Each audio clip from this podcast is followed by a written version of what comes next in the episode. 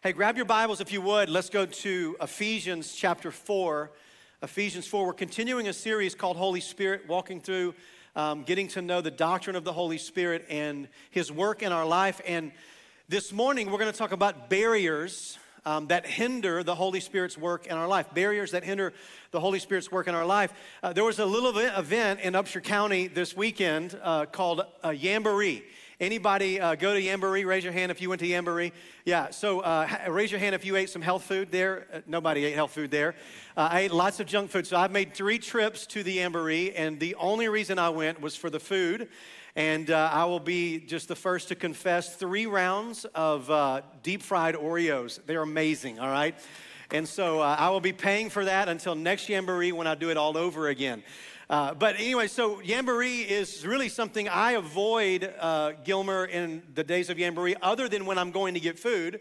Um, but the reason I avoid it is because when you go through downtown Gilmer, um, because of all the traffic, because of all of the busyness and all of the activity, but most importantly, because of all of the barriers and the roadblocks along the way, the natural flow of traffic is interrupted, and it takes you forever to get anywhere in Gilmer during those days. And so, unless we're going there, parking a few blocks away, walking in, grabbing our food, and getting out, we avoid it at all costs because of all the barriers. And, and I, I say that to say this when it comes to our relationship with the Holy Spirit, as we become active and as we face some of the things that we face in everyday life, oftentimes if our guard is not up and we're not sensitive to obedience to Him, we will allow sin in our life that creates barriers and roadblocks to the flow of the Holy Spirit in our life. It impedes and interrupts the activity that He wants to do inside of us. The Bible calls that grieving the Holy Spirit and quenching the Holy Spirit. Two different things, they both work together, but grieving the Holy Spirit and quenching the Holy Spirit. So, this is what I want to talk about this morning. Both of those, we're going to be in two different passages today. We're going to start in Ephesians chapter 4. If you're there, say the Bible is true. Paul says this in verse 29. He says, Let no corrupting talk come out of your mouths, but only such as good for the building up as it fits the occasion, that it may give grace to those who hear. And do not grieve the Holy Spirit of God, by whom you are sealed for the day of redemption. Let all bitterness and wrath and anger and clamor and slander be put away from you, along with all malice. Let me, let me start by asking this question How many of you have ever had someone that you love say something or do something that hurt you deeply? Has anybody ever had that happen in you? Somebody said something or they did something, they just wounded you and hurt you in a very real way. How many of you would confess that you have, have, had, have said something or done something to someone you love that has hurt them deeply? Anybody confess to that? The truth is, in, in most relationships, that's to happen. There are to be moments where we say something, we do something, and, and that's to offend or it's to wound or it's to hurt them and cause deep sorrow in their heart in some ways. This happens in marriage. Um, I remember the, the one time that it happened in my marriage. Um, some of you know me way too well. Um, so, so at times this will happen in my marriage. Like Adrian and I will will will do something or say something to one another that, that hurts the person we love the most, that causes a wound and, a, and pain in their life. And I've done it to her, she's done it to me. And the truth is, in the marriage relationship, whenever that happens, it doesn't end the marriage. It is not like when the wound comes that the marriage is gone. But what we do discover is that the joy of the marriage is gone. That the freedom of enjoying intimacy and fellowship and, and enjoying the gift that marriage is supposed to be in our life is hindered and it's interrupted. And until you deal with the wound that's been caused, that will continue to interrupt the relationship because until you address what has grieved them or has hurt them or has wounded them, the joy of the marriage, the joy of the relationship, the freedom of fellowship, the intimacy will be broken down. And the same is true in regards to your relationship with Jesus. When it comes to the Holy Spirit, there are certain times where we do things and we say things or we behave in a way that wounds or hurts the Holy Spirit. In fact, go back to verse 30, you'll see this. Verse 30, it says, And do not grieve the Holy Spirit. The word grieve there literally means to cause deep emotional distress, to hurt or to cause deep pain. And, and because we learned the first week that the Holy Spirit is a person who is wanting to be a friend and companion who lives inside of us to lead and guide and, and we could share life with as He guides us as the one who controls our life, that He is a person that has feelings and emotions and will and desire. And whenever we do something that offends Him, it causes hurt and pain and sorrow in the Holy Spirit. I love what Bill Elliff says about this. He says, Grieve is a love word. You cannot grieve someone who doesn't love you. Because the Holy Spirit loves us, it grieves him when we treat him poorly. It grieves him when we walk in disobedience to God's design because he loves us. He knows God's plan is best for us. And whenever he sees someone he loves uh, running off the rails, it grieves him. Literally, it breaks the heart of the Holy Spirit when we walk in sin. Think about as a parent, you, if you see your kids just kind of going off the rail, or if you have a close friend that you love deeply, and all of a sudden they're making bad mistakes and they're, they're just living a crazy life that you know is going to bring them harm, what does it do for you? It grieves you, it wounds you, it causes pain because because of the way that you love Him. And this is what happens with the Holy Spirit. You say, what's the byproduct of this? Well, when we grieve the Holy Spirit, it causes us to miss out on His manifest presence. See, what is this manifest presence? It's the felt presence of the Holy Spirit. It's the intimacy. It's the, it's the, the fact that the Holy Spirit, though He is at all places at all times, amen? There are other times where he is manifested, he is palpable, like he is in the room. He's not just everywhere, he's here. And whenever we grieve the Holy Spirit, we are forfeiting the manifest presence of the Holy Spirit. Now, it doesn't mean that we lose him. Because he says the Holy Spirit, in this passage, the Holy Spirit has been given as a seal. He is sealing our salvation. He doesn't leave us when we grieve Him, but what does happen when we grieve Him, the byproduct of grieving Him is not His departure, but the departure of His activity. You see, when we grieve the Holy Spirit, listen to this, it hinders intimacy and fellowship with Him. When we grieve the Holy Spirit, it silences His voice in our life. When we grieve the Holy Spirit, it limits His, it limits his power. When we grieve the Holy Spirit, the fruit ceases to be produced that He wants to produce in and through us. When we grieve the Holy Spirit, we lose the sense of nearness and the peace of the presence of the Holy Spirit in our life. And the truth is, as I'm talking about this, that if we would be honest in the room and, and just had some time of confession, there would be many of you in this room. If you were to be honest, you would have to say this the voice of the Holy Spirit has gone quiet in my life. Like my affections for the Holy Spirit has has kind of dwindled. Like I don't, I don't, I'm not passionate about his word or spending time with him. My prayer life is, is non-existent. I, I don't even have a desire to pray like I used to. And, and make worship doesn't not, is not something as I'm drawn, as, as drawn to as I once was. And, and if you were to be honest, you would say his activity, the joy of, of my salvation or, or the fellowship and intimacy with the Holy Spirit is non-existent in my life. And here's what I would say to you in love. It could be that you have grieved the Holy Spirit.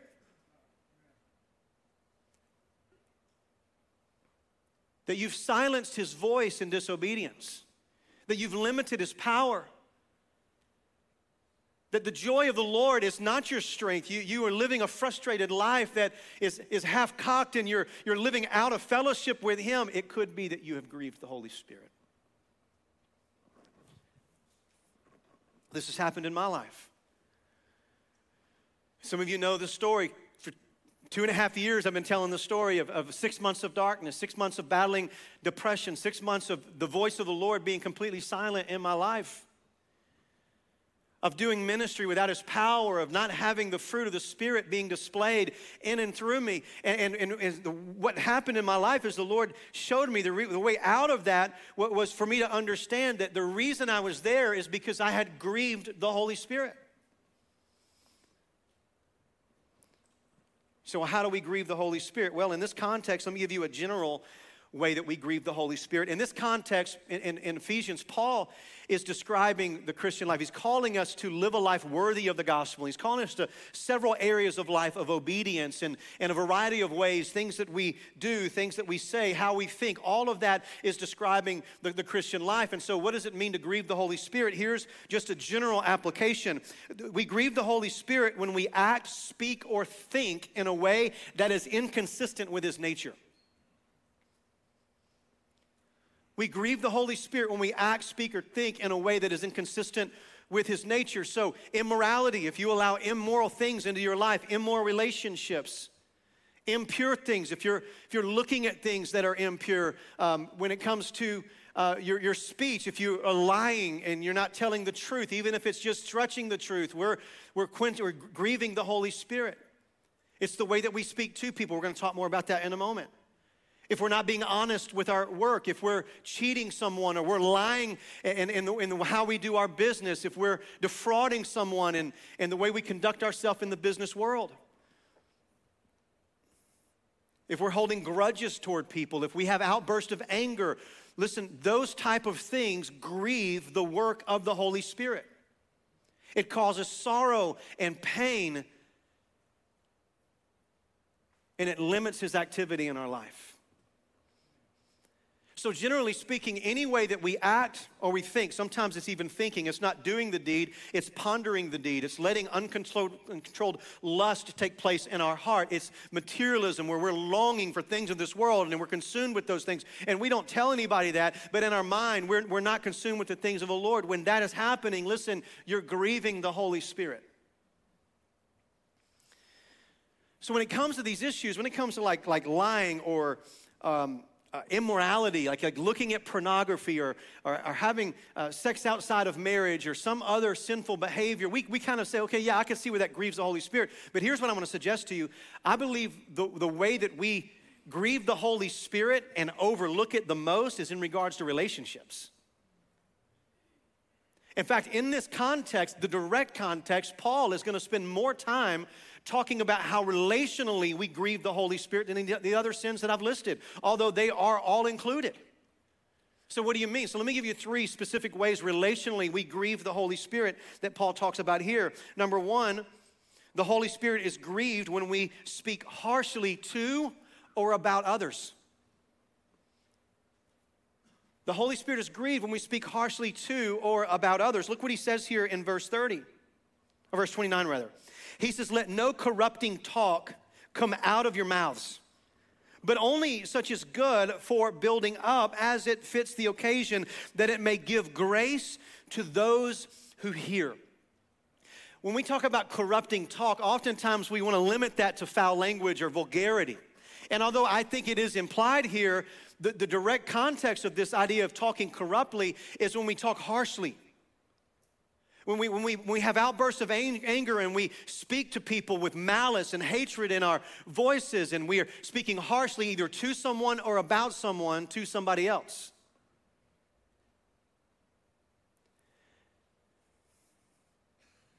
Whenever we do this, we grieve the Holy Spirit. Now, we can justify it with a thousand different reasons. We can point the finger at the other person, talk about their behavior, but notice what he says. Go back to verse 29. Something hit me earlier, even after the, the, the first service. When he says, Let no corrupting talk come out of your mouth, but only such as good for the building as fits the occasion, here's the idea. Is, is that what he's saying is, is that this is what spirit led speaking does. It builds people up as fits the occasion. In other words, it's a timely, it's the Holy Spirit speaking through us in relationships. And he says, what happens is it gives grace to the hearer. But whenever we speak to people harshly, what does it do? It tears down, it doesn't build up. It's not gracious, it pushes them further away from us and Christ.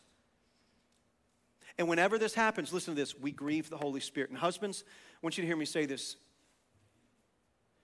The scriptures give a direct words to us in regards of how we speak to our wives. 1 Peter chapter 3 Peter speaking to husbands, here's what he says. He says, Husbands, some of you, your prayers aren't reaching heaven, and here's why it's because of the way you speak to your wife. It's because of the harsh tone and the impatience and the constant frustration and the demand for perfection.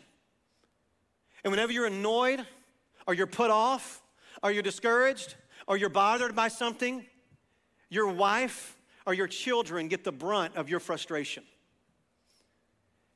And, and, and, and men, listen, as a man who has struggled with this, I want to tell you it's ungodly. And when we behave like that, we are grieving the Holy Spirit. And you can pray a thousand prayers for your family, but if you're grieving the Holy Spirit in the way that you treat your spouse and your children, don't think that God is hearing your prayers.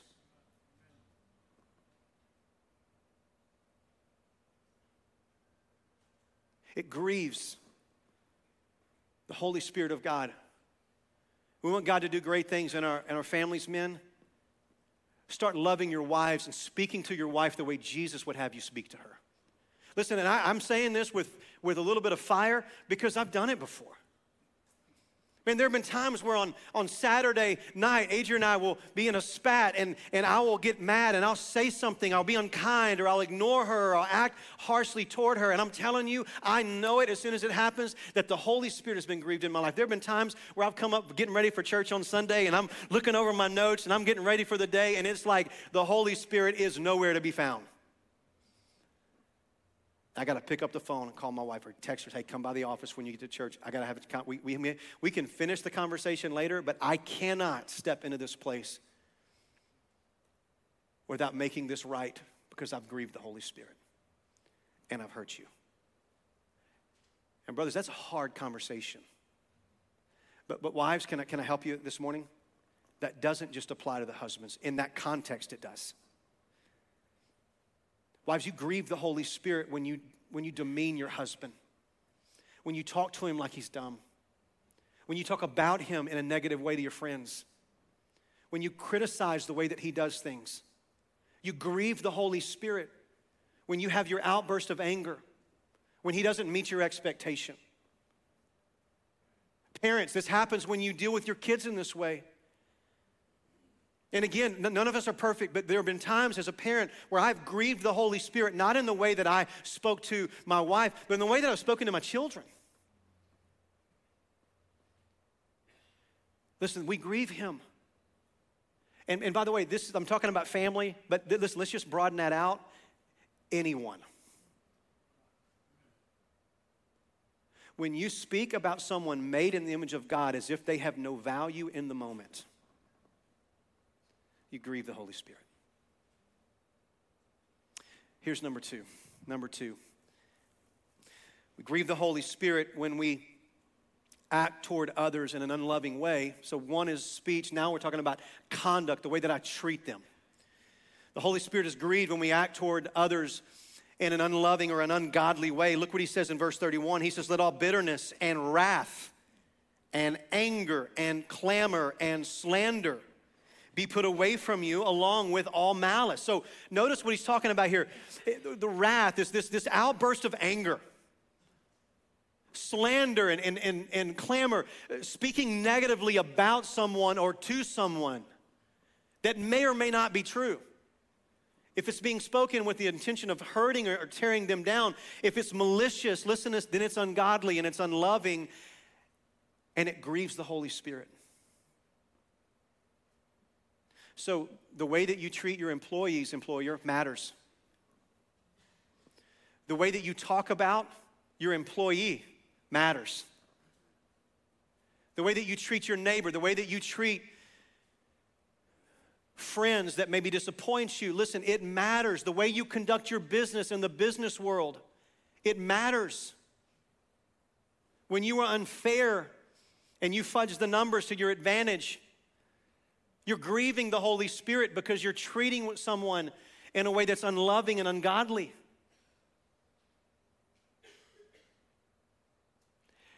And listen, I, I realize this is a quiet Sunday. But either we want the work of the Holy Spirit to be full effect in our life or we don't. And if our conduct and the way that we treat others is grieving his work, listen to this, you got to deal with it.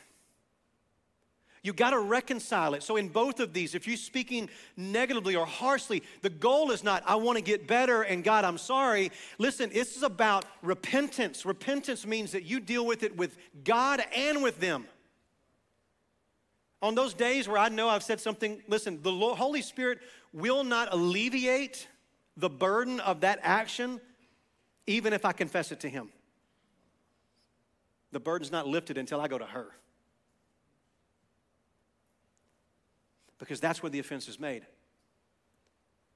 And we've got to understand this demands repentance, it demands a change of action and, and, and behavior.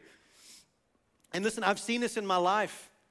And when we speak harshly to someone, it grieves the Holy Spirit. I'll never forget as, as God, two and a half years ago, almost three years ago, God began to do this work in my life of showing me where I've grieved Him. And there were so many different relationships where, where I had acted harshly towards someone or spoken to someone or dismissed someone in an unkind way. And it was like the, the first several months, it was like every day the Holy Spirit was bringing something else to my mind. There would be days where it would be so overwhelming. I'd literally get down on my knees almost under my desk and just say, God, like, is this it? Like, like is there more?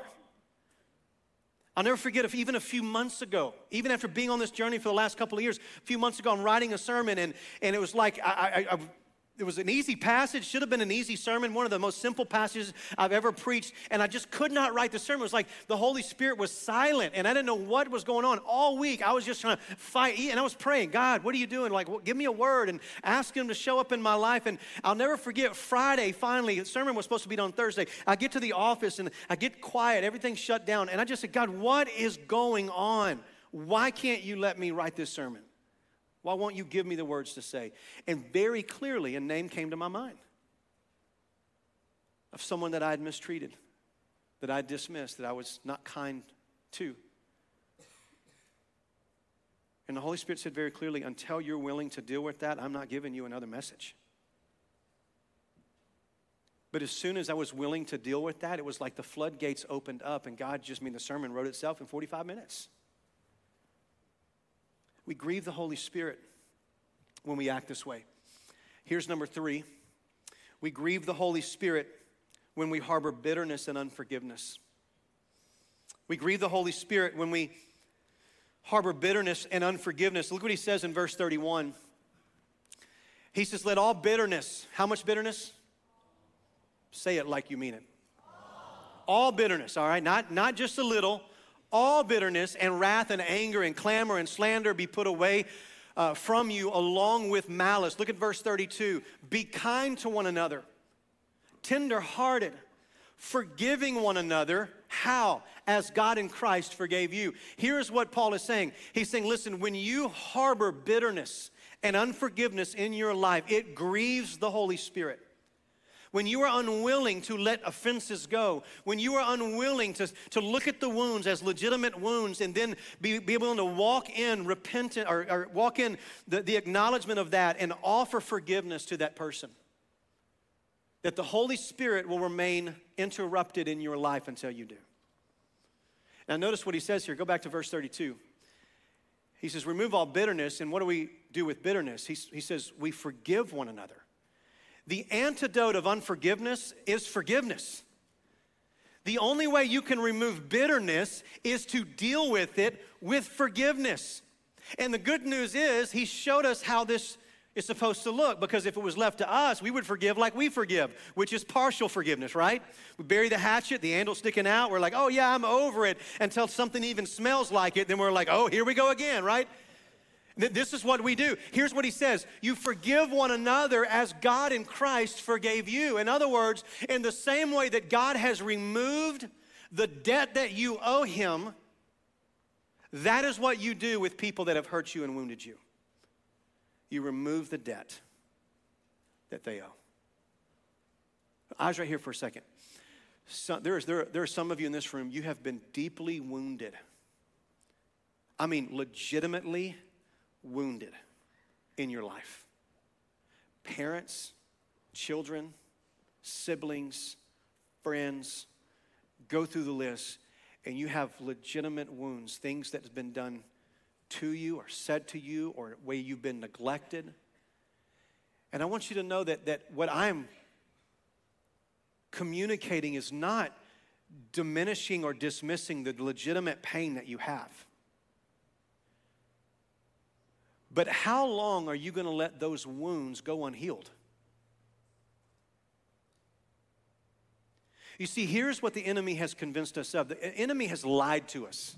And he has convinced us that the only way that we can forgive is to condone what was done to us or to pretend like it doesn't hurt anymore. And we withhold forgiveness because we think if we forgive, then what we're saying, it's okay what you did. Listen, forgiveness is not your stamp of approval uh, uh, uh of the actions that were done in your life. Forgiveness is the acknowledgement of it. You hurt me and you wounded me, and those pain was real, and I've held on to it way too long. But I, just like I have been released of the debt that I owe God, I am releasing the debt that you owe me, and I'm no longer going to hold you responsible for it. You know what happens? They get free, and you get free all at the same time.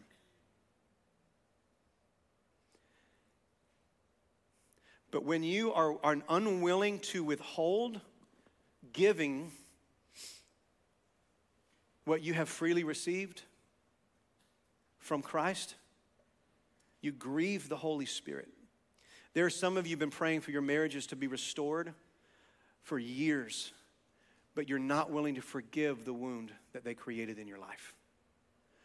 Some of you, your, your marriage and your life right now is you're a grown up and, and you're still walking in the wounds that your mom and dad created. And because of your unwillingness to forgive them, it's still burning your life down.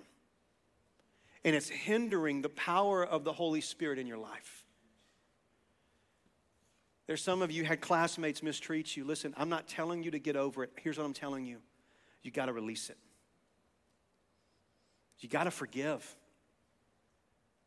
Because what that does is that, see, go back to this verse 32 being kind to one another, tenderhearted, forgiving one another as God in Christ forgave you. This is a work only the Holy Spirit can do. So if the Holy Spirit's bringing you to this point, just cooperate with Him and let Him do His thing because at the end of that, He's going to work freely in your life. But when you quench or you grieve the work of the Holy Spirit by saying, No, I'm not going to do this, then we limit what He can and will do in our life. It doesn't mean that we have to reconcile. Sometimes reconciliation is not possible. Maybe they passed away, or maybe because of the unhealthy nature of the relationship, their lack of repentance, you can't reconcile the relationship. But your forgiveness of them is not, is not dependent upon the ability to reconcile. God can give you freedom. Number three, I'm sorry, that's number three. Number three is we grieve the Holy Spirit and we harbor bitterness and unforgiveness. What I want to do now is I want to I want to move now to talking about quenching the Holy Spirit. Now, if you thought the sermon will get easier in part two, it's not. It's going to get heavier, but then there's going to be relief at the very end. So if you would grab your Bibles, go to 1 Thessalonians now, 5:19. 1 Thessalonians 5:19, quenching the Holy Spirit. I'm going to go ahead and start reading as you get there. Uh, we're going to start reading verse 16, rather. He says, rejoice, in, uh, rejoice always, pray without ceasing, give thanks in all circumstances. For this is the will of God in Christ Jesus for you. Do not quench the Spirit. Do not despise prophecies, but test everything. Hold fast to what is good. Abstain from every form of evil. The, the idea of quenching the Holy Spirit is different from grieving the Holy Spirit. Grieving the Holy Spirit is when you wound him or hurt him and it limits his work in our life. Quenching the Holy Spirit is a word, the quench is, is the word that literally means to put out a flame, to put out a fire, to extinguish or to douse something that's on fire. So, throughout the Bible, the, the, the, Bible does something when it comes to the manifest presence of God. Oftentimes, we see the manifest presence of God revealed through fire. So, when the Old Testament, whenever the fire, uh, the pillar of fire was leading God's people, that was the manifest presence of God uh, among the people. When we would see fire fall from heaven and consume the altar, it's the manifest presence of God falling. In Acts chapter 2, when the Holy Spirit is given, it's, it's like tongues of flame resting on each one of them. So the idea is this, is that the Holy Spirit is personified, or the manifest presence of God is personified as a flame, as a fire, because the idea is, is that God is an all-consuming God That fire has power and it consumes everything in its path and, it, and it's warm and it's bright. And so the Holy Spirit, when He is manifested, listen to this, He wants to consume and permeate everything He comes in contact with for the glory of God.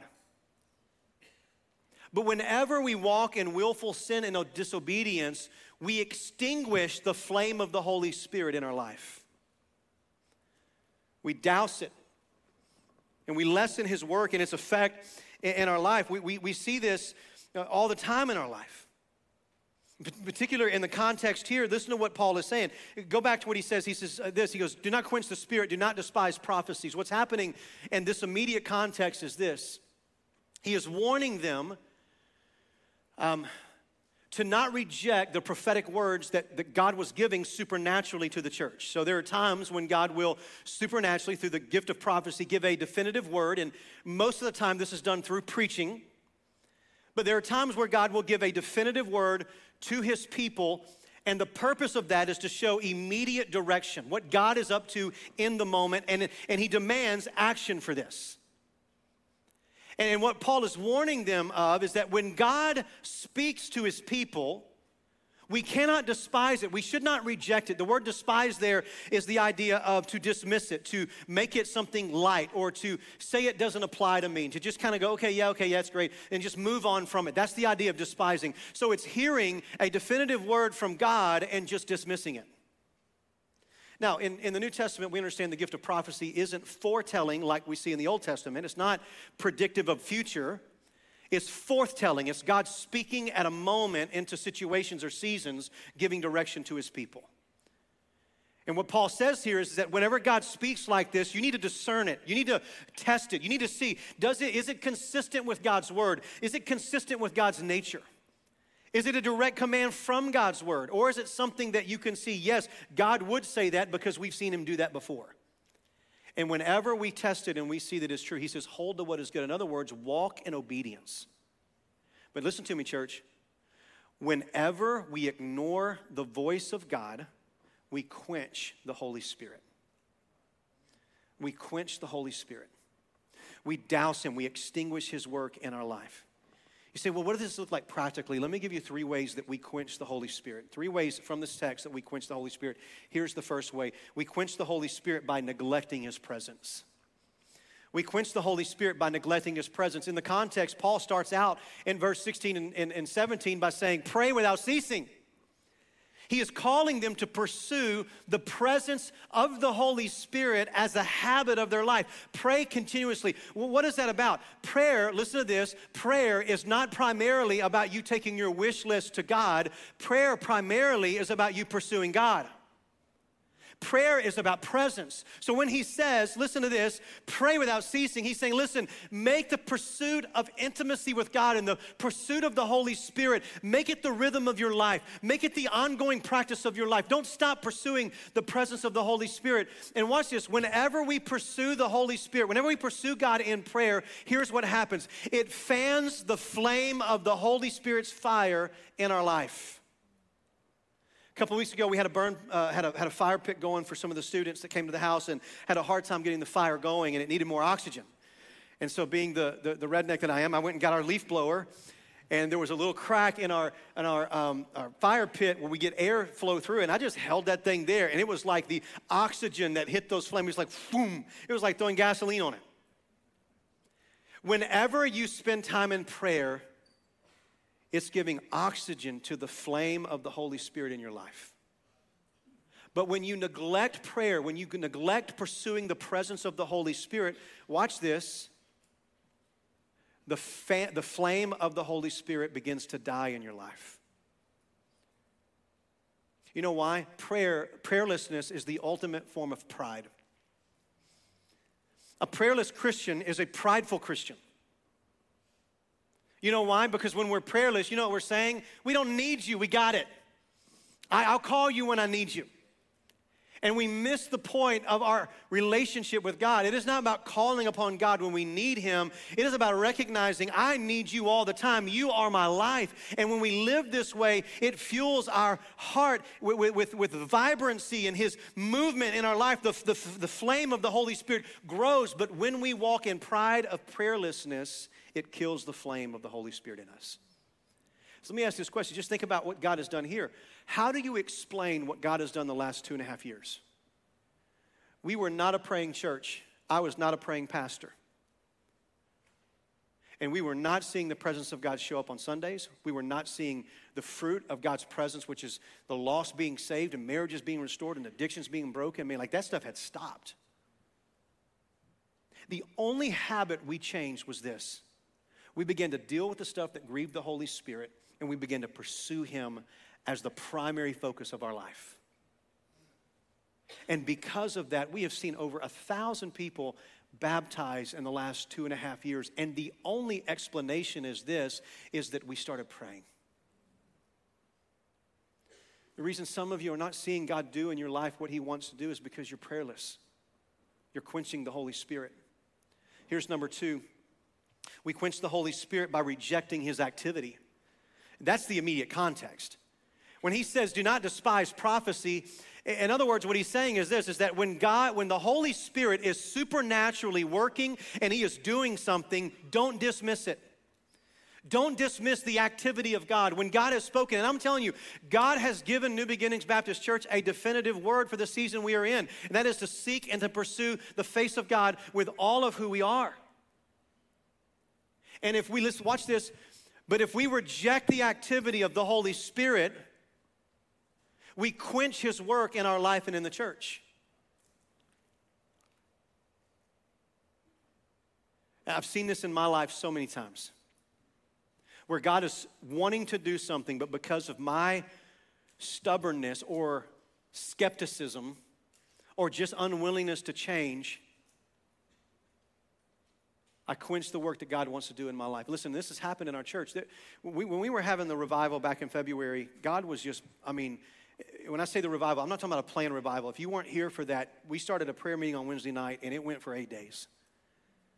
Like we go home at night, come back the next night, and it was like the Holy Spirit was just in the room, and lives were being changed, and people being saved, and people being healed, miracles. I mean, God giving testimonies and, and confession of sin. It was unbelievable. And I'll never forget something that happened on the 9, at the 930 service. On Sunday morning, in the middle of that revival, we didn't know what to do. So we just said, we're going to open the services at 8 o'clock and we're just going to just meet until God says he's done. And so we met from 8 o'clock in the morning till about 1.40 and we, all the services just ran together. But something happened in the 930 service. We were in the room and, and the climate changed in the house. And I mean that the spiritual climate, like God was moving, and then all of a sudden, I've never felt this before in my life, but there was such a heaviness of spiritual resistance that was happening in the room. I got nauseated. And, and I'll never forget, I felt so overwhelmed to the point of which I didn't know what to. It was almost as if like God was speaking, and all of a sudden it just went silent. And it scared me to death.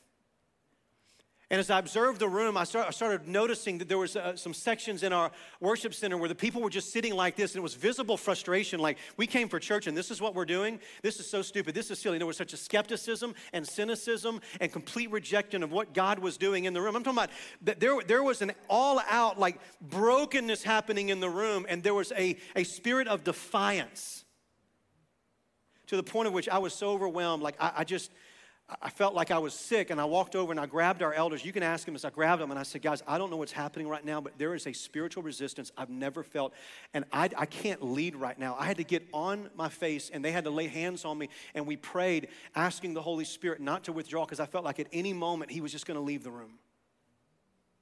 What was happening in that moment was when we reject the activity of the Holy Spirit with what He's doing, we quench His work. And can I lovingly say to some of you in this room, God has been doing something unbelievable for two and a half years, and you have watched it from a distance but not experienced it. And for some of you in the room, it's because of your skepticism, because of your cynicism, because of your love for tradition and religion. you are quenching the Holy Spirit in your life and quite possibly keeping the Holy Spirit from bringing all out revival to this congregation. And in love, I'm asking you to repent. Here's the third way we quench the Holy Spirit we quench the Holy Spirit by disobeying his prompting. So when he speaks, this is what was going on. They were given, they were receiving a definitive word from the Lord and they were despising it. You see, when God speaks, we should listen. Amen. How many of you want to hear the voice of God more in your life than you do right now? Raise your hand. All right, so let me give you the best way of hearing the voice of God more in your life. Obey whatever you already have been told. The more the promptings of the Holy Spirit, things revealed in His Word, he places something in your heart that's consistent with His Word. Listen, the more you respond to the, to the promptings of the Holy Spirit, the clearer His voice gets and the more frequently He will talk. Why would God continue to speak to a person who continues to ignore Him? Like this happened to me last week, 11 o'clock service. If you were in here, we gave an invitation before the sermon. That was the only service I did that in.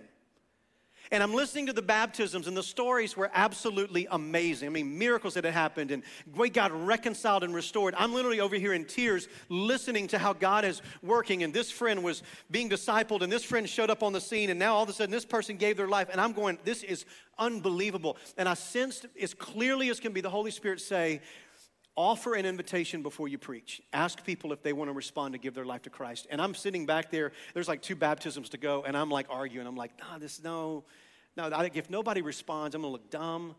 There's a lot of guests here. Like, I, I, don't, like, I don't, and I'm, I'm back there in my mind, and then I'm like, well, it's probably not the Holy Spirit then. It's probably not the Holy Spirit then. Anybody ever done that? Um, and so I'm just kind of dismissing it, and the more, I just felt it more and more and more that you need to do this, and I'm like, that's just, I'm gonna look so stupid. I'm not gonna do it, because I, I, I don't think anybody's gonna respond.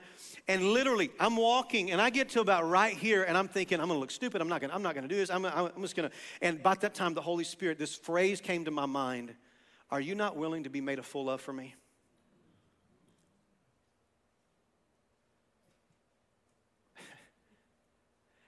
And so I just said, okay, I give up. And very simply, I just said, hey, if, if you're here and you don't, you don't know Christ and these testimonies have stirred your heart and you need to trust Christ, like five people gave their life to Christ. Now, here's the question four people, and there was a fifth for baptism. The Holy Spirit was at work in the room, there was activity. He spoke. If I was to quench the Holy Spirit and not obey his prompting, not only am I quenching the Holy Spirit's voice in my life, I'm quenching the Holy Spirit's work in theirs. You see, the, the idea is this, guys, just get eyes right here for a second.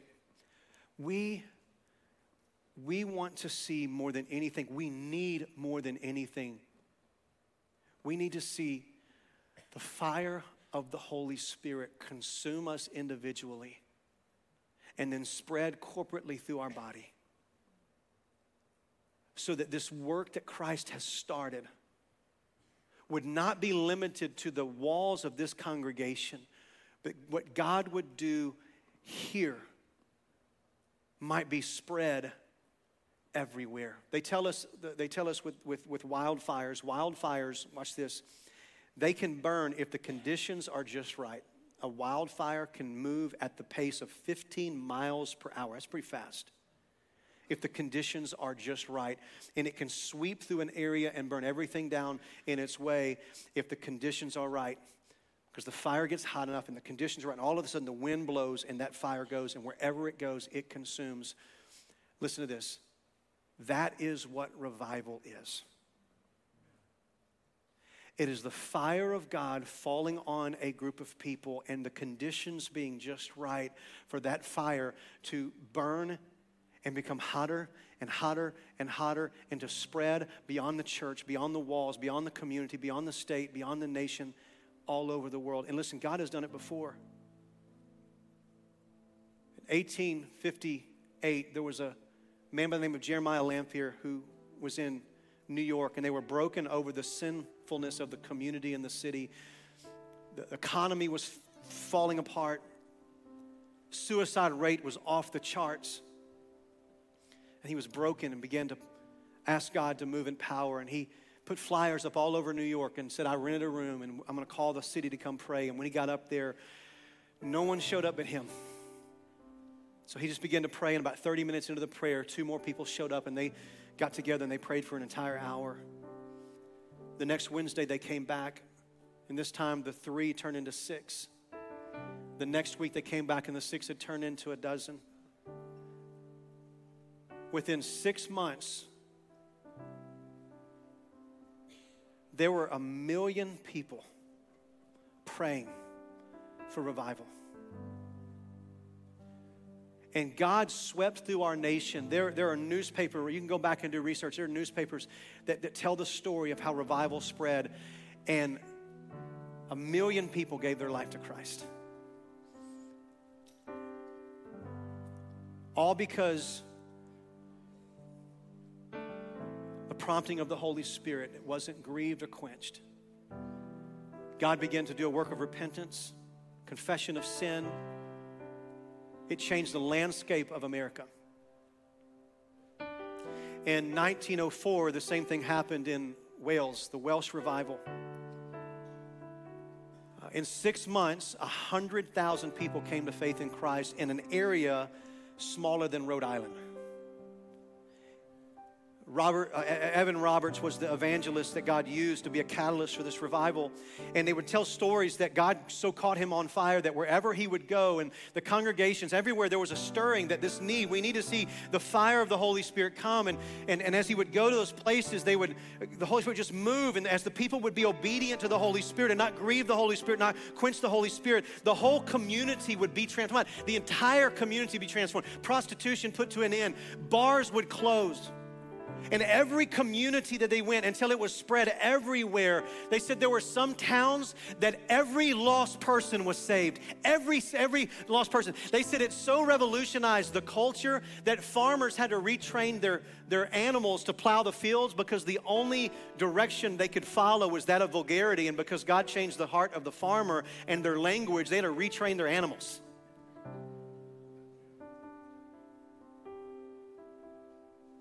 Here's the question Could God do that again?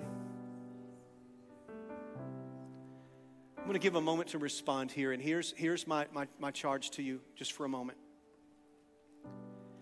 If the Holy Spirit has spoken to you about ways that you've grieved Him, do not quench the Holy Spirit. The Lord showed me two and a half years ago that I was the roadblock of revival at New Beginnings. And until the Lord changed me, He couldn't change us. I want to challenge you with this do not be the roadblock to revival. Do not be what quenches the work that God is doing here. So I'm going to open up this altar. Four pillars of revival is this here they are. Confess every known sin. Number two, put away every questionable thing. Things that trip you up may not be sinful. They occupy your time and your mind and can't take you off track of what God has for you. Number three, obey the Holy Spirit immediately. Do whatever He says. Number three, testify to Christ. Those are the four pillars of revival. Evan Roberts preached that everywhere he went, and everywhere the people obeyed and did that, revival would break out. What would that look like here? We're going to leave this up and leave the screen out. I'm going to ask you to stand to your feet. I'm going to pray over us. When I say amen, this altar is open. You do what God tells you to do. I'm going to get out of the way. Holy Spirit, we deliver ourselves to you. We ask that you would do what only you can do in this moment. Lord, I pray for any resistance to your spirit to not quench you to not grieve you. Let us respond to you in surrender and obedience. God, there, there are relationships and behaviors that have to change. Repentance has to come. But thanks be to God that when we confess our sin, He's faithful and just. Help us walk in that this morning. In Jesus' name, amen.